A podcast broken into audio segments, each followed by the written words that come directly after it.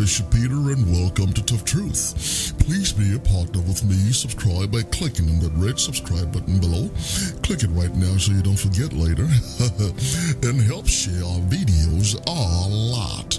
And there's all that's required of you as a partner and absolutely nothing more, and the Lord will reward you for it because you're doing His work spreading the gospel of Jesus Christ. Well, today is Honor Thy Father and Mother, part number 38, Exodus 20 and 12 says, Honor thy father and thy mother, that thy days may be long upon the land which the Lord thy God giveth thee. Uh, well, Today I'm speaking on control.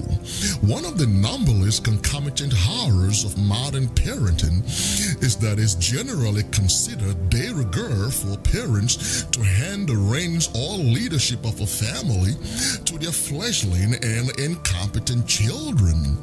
This uncivilized, deplorable, and morally indefensible practice is a product of pseudo intellectuals who pontificate on hypotheses as though they're verifiable facts. Well, the truth is that such dyspeptic conjecture and postulation is a calculated and deliberate perversion or subversion of the divine order.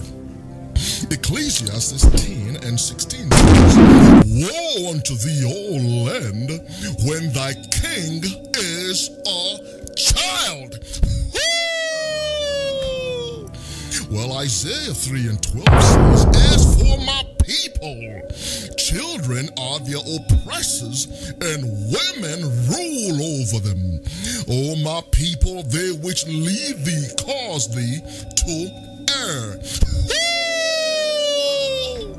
well, the truth is that a subscription to such uh, erroneous teaching will undoubtedly consequence in the dreadful transformation or transmogrification of your family and subsequently society at large from a state of utopia to a state of dystopia, from the Empyrean bliss of theocracy to the disaster that is kakistocracy, anarchy, and ochlocracy. Judges 17 and 16 says, In those days there was no king in Israel, and every man did whatever seems right in his own eyes. Well, that's what happened when there's no solid leadership.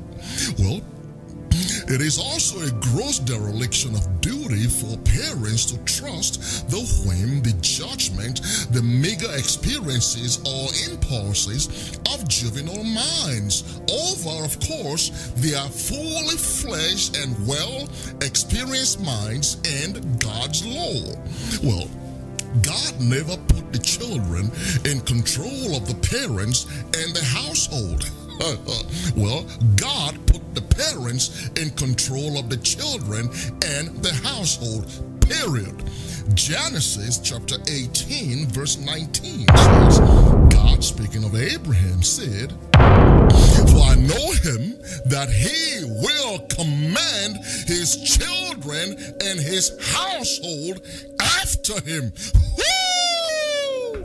And they shall keep the way of the Lord. Wow.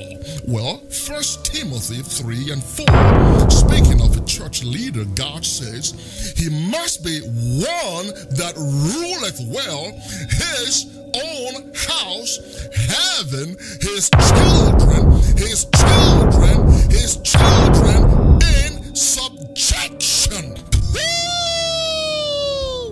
Well, there you have it. Children are not in control of their parents and the household parents, you are in control of your household and your children, and you have an obligation to bring up these children in the fear and admonition of the Lord. Amen. Well, until next time, here is your friend and partner, Bishop Peter, saying, Let us hear the conclusion of the whole matter. You fear God and you keep his commandments, for this is the whole duty of man. Please be a partner with me. Subscribe, subscribe by clicking on that red subscribe button below and help share our videos